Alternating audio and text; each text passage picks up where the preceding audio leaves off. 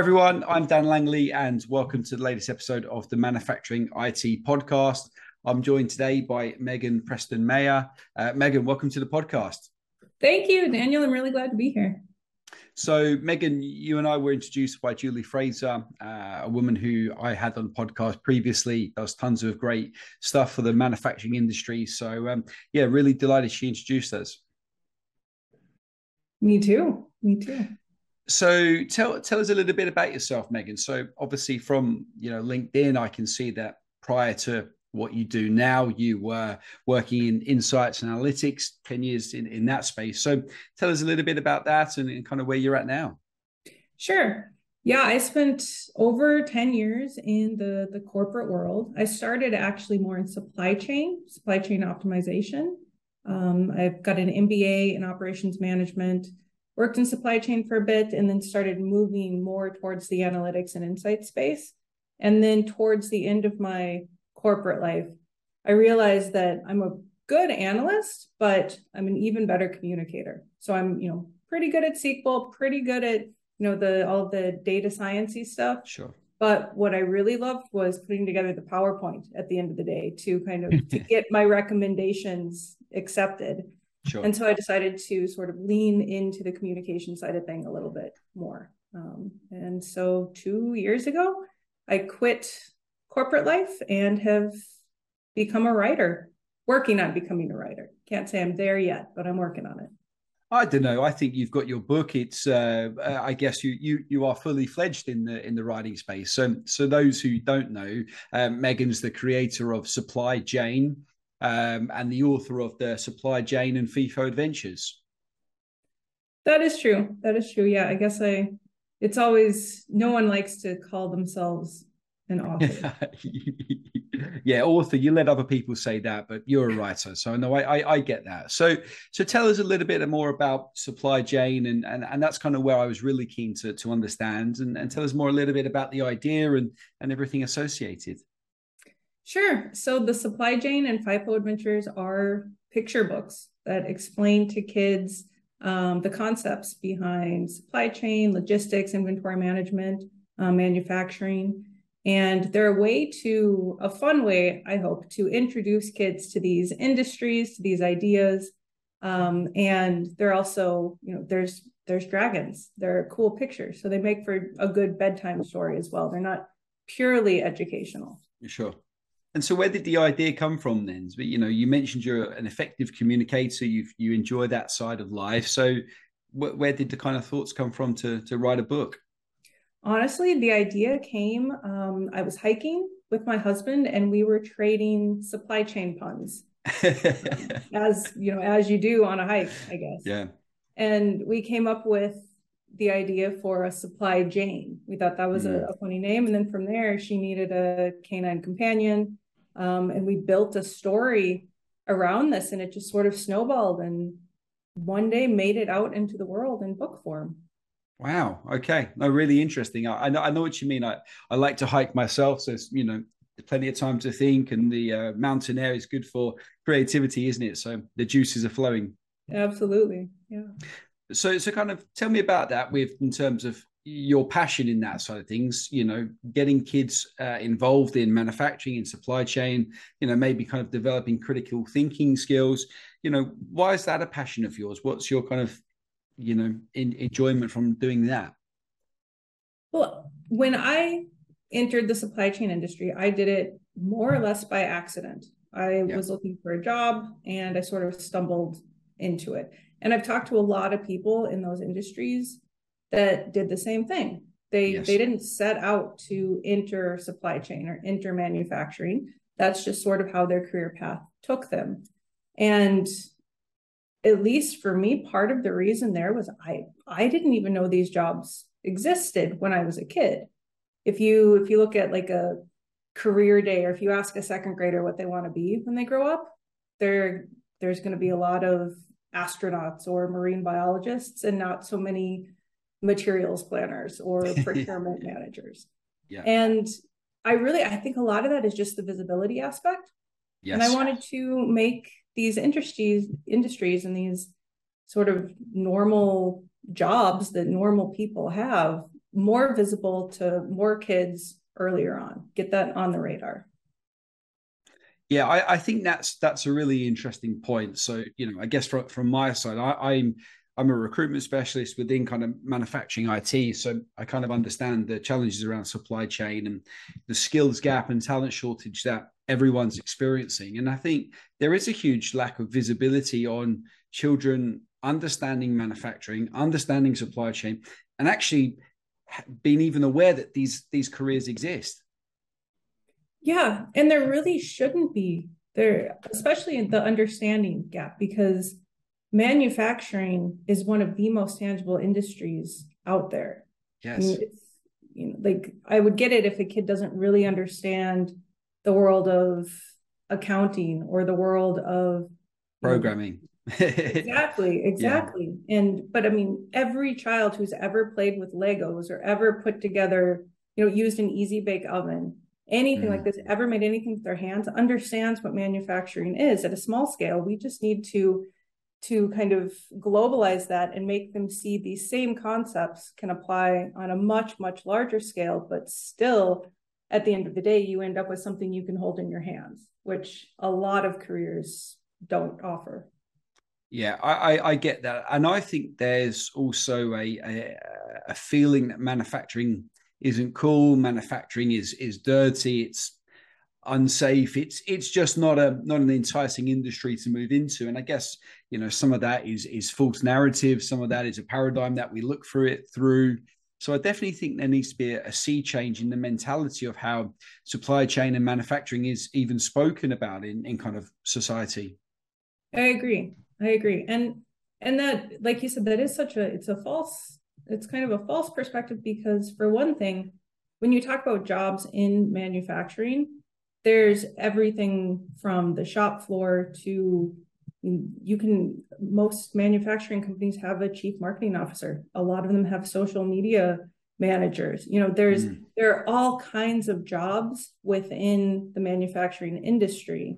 It doesn't mean you're you know sitting there with a wrench in your hand and getting grease on you at the end of the day which i think is what the standard image that most people would assume with manufacturing it's it's dirty yeah. And it's, I mean, it's also really not. I mean, there are so many, so much of manufacturing is, I mean, has to be sterile and you're in a, yeah. and, and it's super high tech and it's, and it takes a lot of, it takes a lot of knowledge and ability and skills. And, but you're right, there is sort of this, even today, there's a sort of blue collar um, stereotype, which yeah. is no, no longer accurate and the world I recruit in and kind of have conversations with people about is digital transformation, digitalizing different parts of the process and stuff. So, so it's even moving more, further away from those kind of stereo, stale stereotypes, I would say. You know, most manufacturing floors now, people are operating on, on touchless machines or wearing VR goggles or, you know, iPad esque devices. So you know most kids are au fait with those things now. So why why is that not going to transfer into a career? Yeah exactly. And you're right kids these days are probably even better prepared for a lot of the new you know the way that work instructions are being delivered. A lot of the the new um, you know all of the optimization software and all of the you know factory 4.0 stuff that's going on and mm. yeah there will by the time someone who's in second grade now by the time they actually get into a manufacturing career, it's not going to look, it's not even going to look like the assembly line in my books, probably. It's going to look completely different. And the more the the more we can get kids interested in this now, they'll be able to shape what that looks like too. Yes. No, definitely. So, so, tell us a little bit about supply chain in terms of your thoughts of what what's the message that you're trying to get across. Obviously, I understand it's about you know a fun educational type type thing. You mentioned there's dragons to make it you know enticing for kids, but tell me a little bit about kind of where you would like to see supply chain go, and what's your kind of thoughts on taking that to the to the kids in the world. Well, one of the reasons that I put these books together, and one of the functions that I hope they fulfill, um, first of all, is to start the conversation with parents or with um, with other adults about the careers that they might go into. But another really big aspect is the fact that each book is standalone and it explains a concept. So the first book, FIFO Saves the Day, explains first in, first out, and inventory management. And okay. this is a very concrete, real example of, of one of these concepts that is, I like to call it call it hidden logic. You can, if you know where to look, you can find it. If you go to the grocery store, you can see all of the expiration dates on the milk. And if you reach to the back of the uh, of the rack, you can find one with a longer expiration date, which I'm not recommending because that order for a reason. but but these concepts are so again, they're easy to grasp. And if you give a kid one of these real world concepts, these you know adult ideas, and they're able to understand it and then apply it to their own life. I just heard of um, of a reader whose kids when they're when they're taking a bath um, they were about to get out of the bath, and the older brother said he has to get out first because he got in first. So they were FIFOing in the bathtub. Um, and so when kids get, when kids realize that they can understand and apply these concepts, that I hope helps them to you know, start gaining a sense of agency. Yeah. So that they can, you know, they can use these ideas and this new power to look for other concepts and other other examples of hidden logic and figure out how the world around them works and then hopefully start thinking about how to make it work better no i i, really like that and I, I was doing some research before our conversation and you know maybe i didn't go too deep with the research but I, but i actually can't find much out there that's filling this genre of space i, I know there's a guy in the states, Mike Nager, who, who's recently released a book. Um, you know, a similar book. You, is it on your I've shelf? Got, I'm, I'm, looking over my shoulder because okay. I've got the book right behind me. I haven't um, I haven't read it yet, but I just yeah. picked it up the last time I was back in the U.S. And there's at least three books in this. Okay. Well, well, that that's it. And, and, Mike's working on some some educational stuff at you know higher educational level, and and I guess it, it's just really interesting to see people like yourself to kind of really push this narrative now, and to kind of really start to open up open up this uh, people's eyes to this area. I agree. I agree because um, kids can handle this stuff. I mean, mm. You know, and you've got this great opportunity before bed or before nap, and you know, you could be you know how many more times does a kid need to learn about a caterpillar or a train you know like use this time to start mm. to start getting them thinking about other things oh definitely and, it, and if we kind of fast forward from you know children reading reading your your book say to to kind of school leavers or education leavers.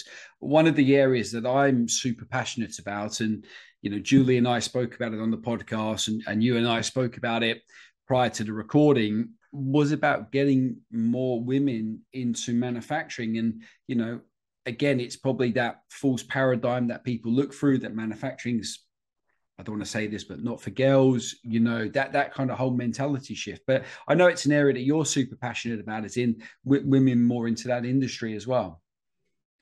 Yeah. And I was just thinking about this a little bit in a conversation I had yesterday.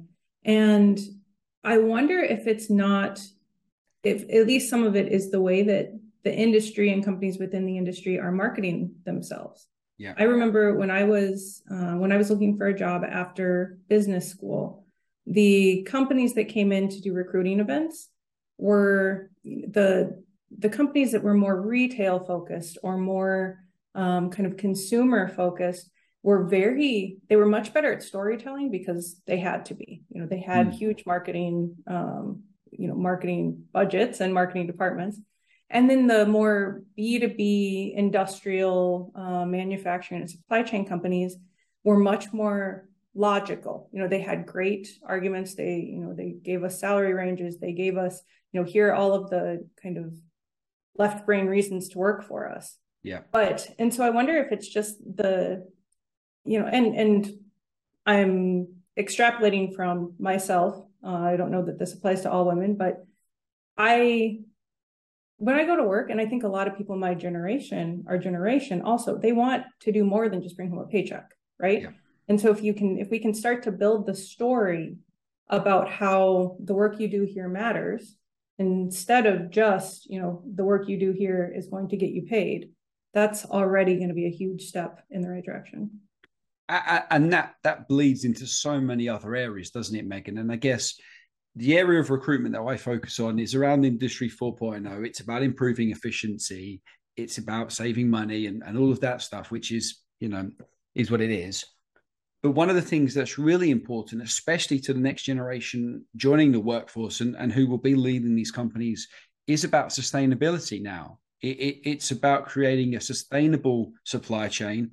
It's about using resources sustainably. You know, in Europe, um, where you and I are based, huge droughts this summer, and you know, talking about some of the worst droughts for 500 years. Um, and, and, I'm sure there's a ton of manufacturing facilities that are wasting water in production, wasting water in manufacturing, and you know, I, I guess sustainability is going to be a huge um, talking point as, as this generation move further into the workforce. I think you're absolutely right, and I think that's it's such a perfect a perfect angle um, because when you're talking about efficiency, you're talking about sustainability. Yeah, and you know, but one of those has a much more one of those terms has a much more emotional appeal than the other. Yes and it is again it's just it's crafting the message you're yeah. at the end of the day it's the same thing but you're much more likely to um, there are some people myself included who you know light up at the idea of making something more efficient but there are probably a lot more people out there who light up at the idea of making something more sustainable yeah, and I think that's a fair point, and I think that kind of is the narrative as well, isn't it? It's about you know the two two words largely kind of mean similar things but it's the emotive sense of sustainability that will really kind of get some people excited and i guess where one of the things that i'm finding really fascinating at the moment is is around these kind of I forget the term at the moment, but the carbon neutral or net carbon neutral plans that these manufacturing companies are having and targets that are setting. And I guess again, it's around creating a, a creative way to entice people into being more sustainable, you know, driving towards net carbon neutral with, with manufacturing and supply chain operations. Absolutely. And it's it's an area where you can have a huge impact. Mm. Everything that you do in the manufacturing industry, every step you take is going to be it's just going to be amplified more so. You can do you can take steps in sustainability no matter what company you're at but i mean if you can alter a supply chain to um, to use fewer parts if you can um, you, you, know like that is if you can if you can make your assembly with one fewer part that's a lot fewer parts that need to be manufactured. That's a lot fewer parts that need to be transported. That's a lot fewer parts that you can you can have such a huge impact with such tiny tiny steps because they're just amplified over the entire supply chain. No, it, it's a really interesting area, and it's something I'm kind of passionate about. And you know, I've got a young daughter now, so you know, the message that that's in your books and the subject we're talking about is is really kind of something that is close to close to my heart and the motive. I, I was keen to understand from, from your side, Megan. Obviously, you know, you went to business school, did your MBA, you know, working um, in data and, and data analytics and stuff, and then moving towards that supply chain operations. Did did you see that you know you were going against not not against that's the wrong word too strong word but did you see a challenge as as a woman moving into that space? Did you find it as you know there was a lot of support for yourself or did you find yourself having to you know battle through? Honestly i i can't point to a situation where i thought you know what? This would have gone easier if i was a man. Okay. And that's great that's you know that it is already I know that there have been, you know, women who are maybe a generation or just a few years older than me that did have to go through those those types of battles. And so on one hand, this means that all of the efforts they've put in are paying off. And yeah. it also shows that, at least to me, it's down to the individual. I mean, I I'm sure there I have been on many teams where I was the only woman. Hmm. And had I focused on that and started thinking, oh, you know, like the fact that I'm getting yelled at by my boss, is that because I'm a woman? Like yeah. I chose to just kind of think, no, that's probably because, you know, I didn't do as good a job as I probably could. Yeah. And so, I mean, I'm not saying that it doesn't exist, but I'm saying I think right now, at least from what I've seen, the the outlook is a lot more optimistic than sometimes it's being credited as. Yeah. And I think that's great. I think there and there is a ton of support out there. Um, there were every position I've had, even if I was the only woman on the team, there were other women in the you know in the department in the um, in the organization that I could look to for leadership and for support. So I think there's there is one message that I have for women my age or younger: do not for a second hesitate to try entering you know any industry, any company that you want to, because if you there will be the support out there if you need it. Oh, I, I, love I love that, and I, I, really like your tagline that you know telling your stories that that data doesn't, and and, I, and I stole that from your, your profile. But I really think it's it, it's an area that you know obviously you're passionate about. You, are an effective communicator in that respect. So so where are you kind of going in in your career now that you've you know you've you've got supply chain, you've got this passion, you're you're you're moving down this way. What's the kind of future for you, and where do you think you can continue to share your insights and wisdom and and and offer advice to, to people moving through the industry? Well, there's a couple of areas. So for one, Supply Jane isn't isn't over. I've got at least one more book coming out, hopefully by the end of the year. And then I also just finished a novel that is maybe not directly applicable to people in the industry, but it's about a girl who graduates with her MBA, um, gets her first real corporate job, and then has to solve a murder.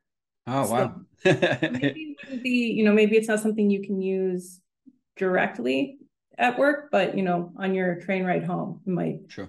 get your mind of everything that you had to deal with that day. And then the other direction that I'm um, that I'm focusing on is helping companies, um, especially B2B companies, to to tell these stories, just like we've been talking about, to to okay. not be boring, to work on their messaging and to show their personality because I think there's this is such an opportunity. Um, every company has a personality, it's got a culture, but there's also this sort of, and I'm not sure why, there's this idea that, especially if you're in manufacturing or supply chain or one of these sort of buttoned up industries, you have to sound like everybody else and you have to use jargon and you have to use buzzwords and you have to sound you know, just boring. And that's so not the case.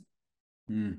Oh, that's a really interesting one. And, and I guess so I recruit heavily into kind of regulated manufacturing, pharma, biotech in that space. And, you know, that industry's often had a, a negative, uh, some negative feelings, you know, profit driven, you know, shareholder value, all of that stuff. And I guess what was interesting is how, you know, that narrative shifted during COVID as well. Once, once these companies started making vaccines and you know that was the, the, the way out of covid and the way through through the pandemic and i guess it, it is interesting isn't it because some of these companies working really at the cutting edge are doing some really fascinating things and you're right that message does need to be shared that ingenuity you know how we can create medicines that millions save millions of lives in a short period is is fascinating. Why isn't that message told more?